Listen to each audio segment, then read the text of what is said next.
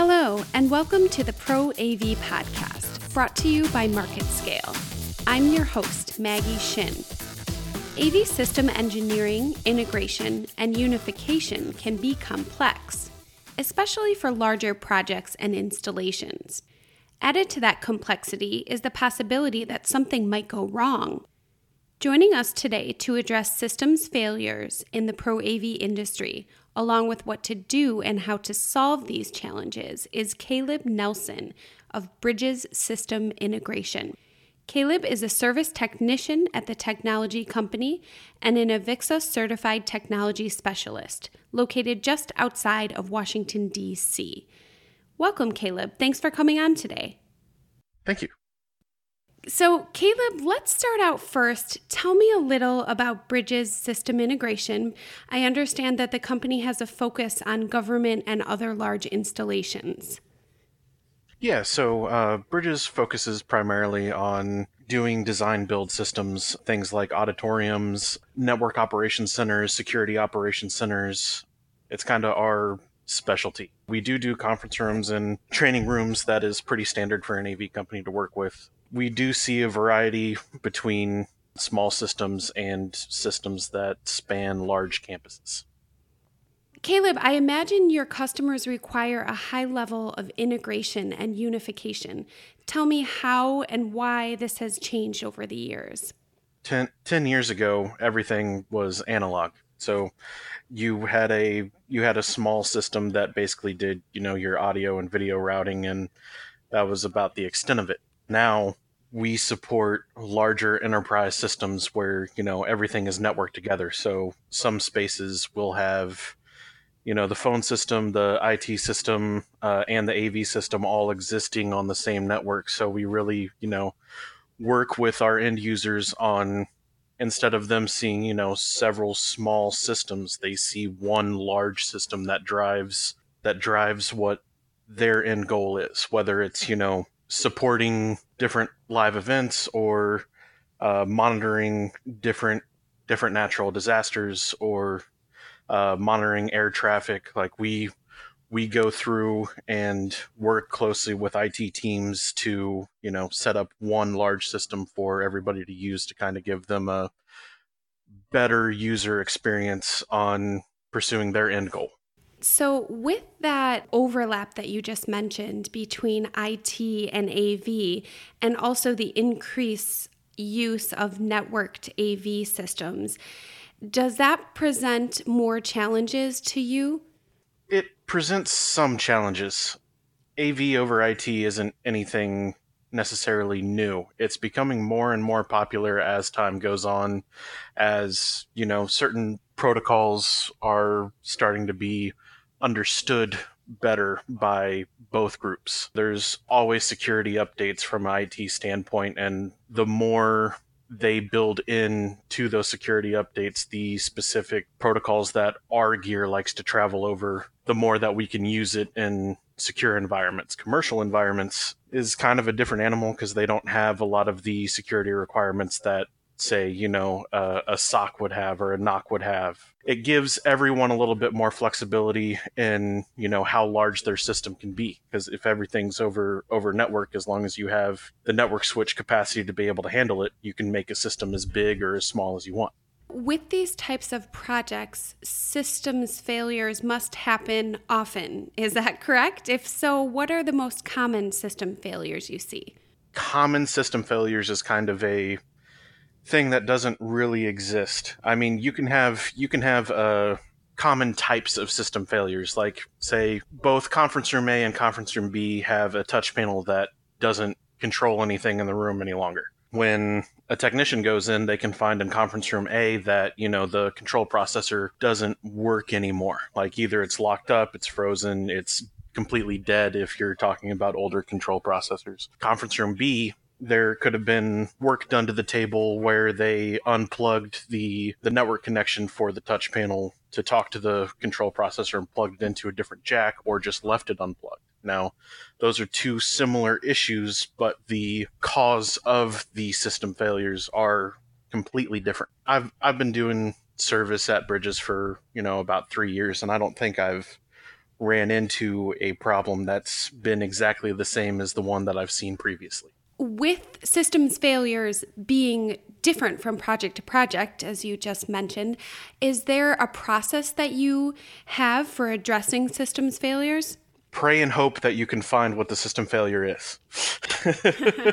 um, I mean, yeah, with anything, there's there's always going to be a process to figure out what it is. My boss and a couple others at my company always have the uh, the mantra to divide the system in half, meaning if you're not getting video to a location, go to the place where all of the video goes into and comes out of, and look there first to see where that system break is. Um, you can apply that same mindset to just about any kind of system failure. You don't want to troubleshoot the entire system all at once. It's going to take you forever to figure it out. You want to slowly cross things off your list. Like, I checked this connection here, it's not the switcher. I checked this connection here, it's not the DSP. You know, it's steady, methodical process that that gets better with time. How can you teach other service technicians how to properly address systems failures? Is there what else is needed, Caleb? Throwing them to the wolves honestly. um, I mean, so there's a couple different things that come with addressing system failures.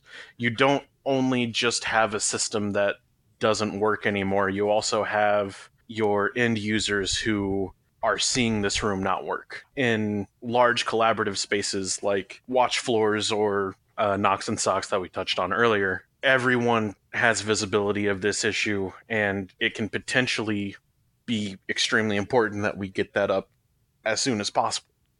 So the only way that the only way that you can prepare a technician for that is to have them experience that and get comfortable working under the pressure of having several different people look at you, like watching you troubleshoot this. You know, uh, and part of that is managing the customer or the uh, the client's communication with with the technician who's there. Um, in my experience, clients don't typically um, get concerned or get panicked unless they see the person who's there to fix the problem get panicked.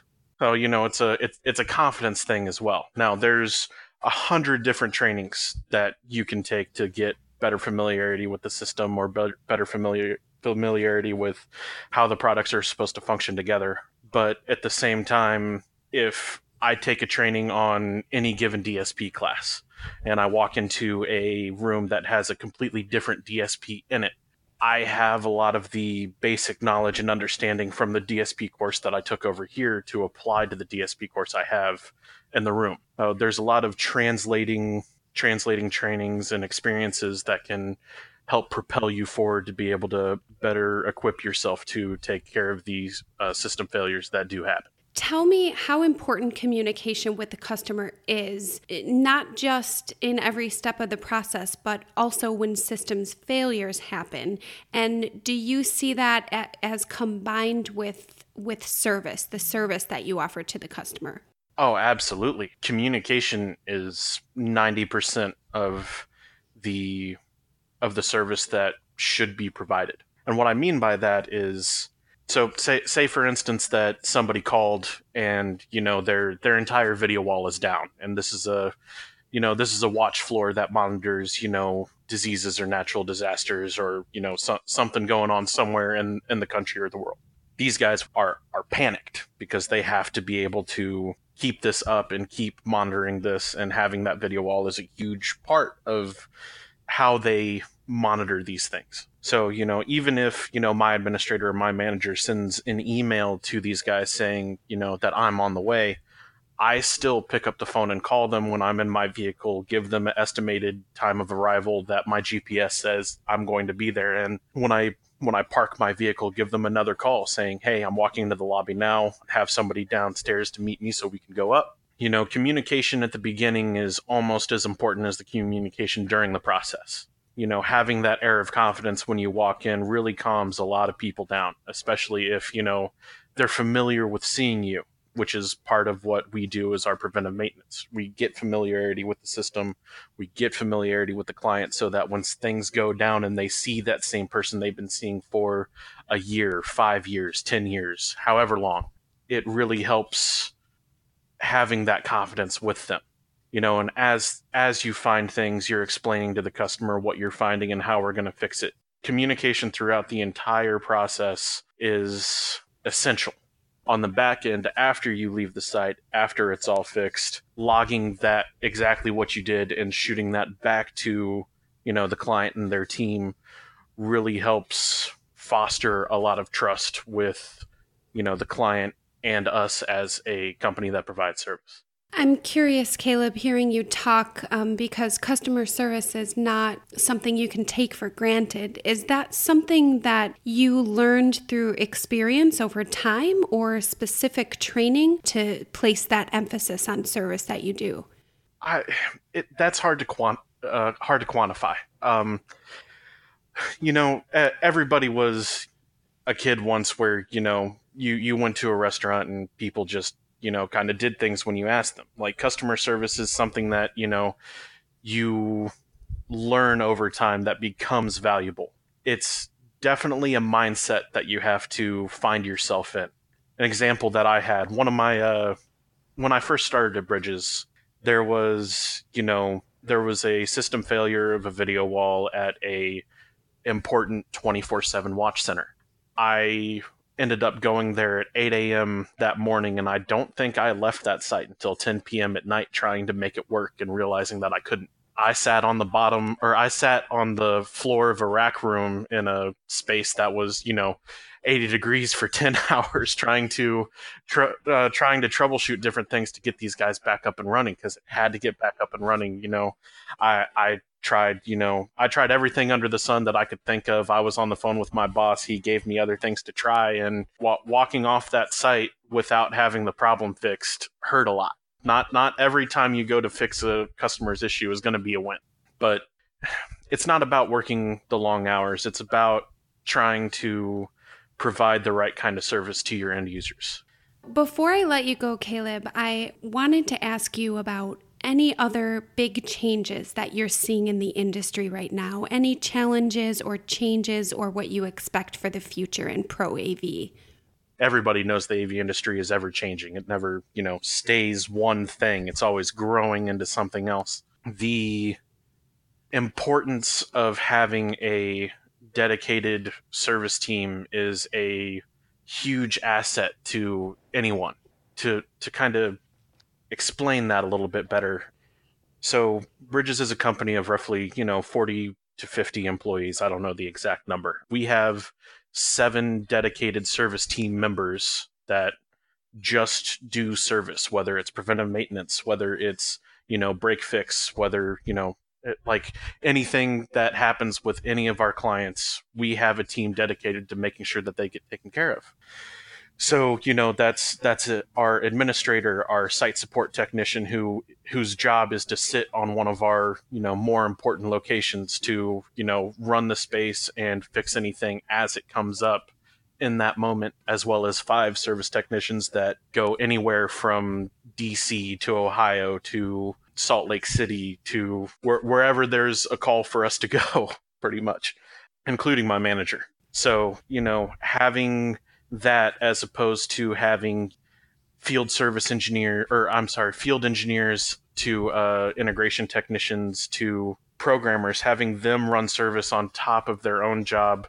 Th- this is something that we do every day. So we run into these problems more often than people who build systems from the ground up or people who do your punch and test on site. The difference between people who do punch and test when a system is built to a service team is that the service team has seen this system work 100% before. So we have an idea that we can cut certain things out from that mindset to better troubleshoot what's going on to where someone who's coming from more of a punch and test background, which is typically your engineers or programmers, those guys have never seen that system work before. So they're going to check things like, you know, terminations, EDID settings, uh, firmware, like, you know, things that they would typically look at to stand a system up from scratch. Um, whereas you know we typically you know look to look to see what's failed, like you know somebody unplugging something they shouldn't have, or you know the building had a power failure and things booted up in a sequence that they shouldn't have booted up in.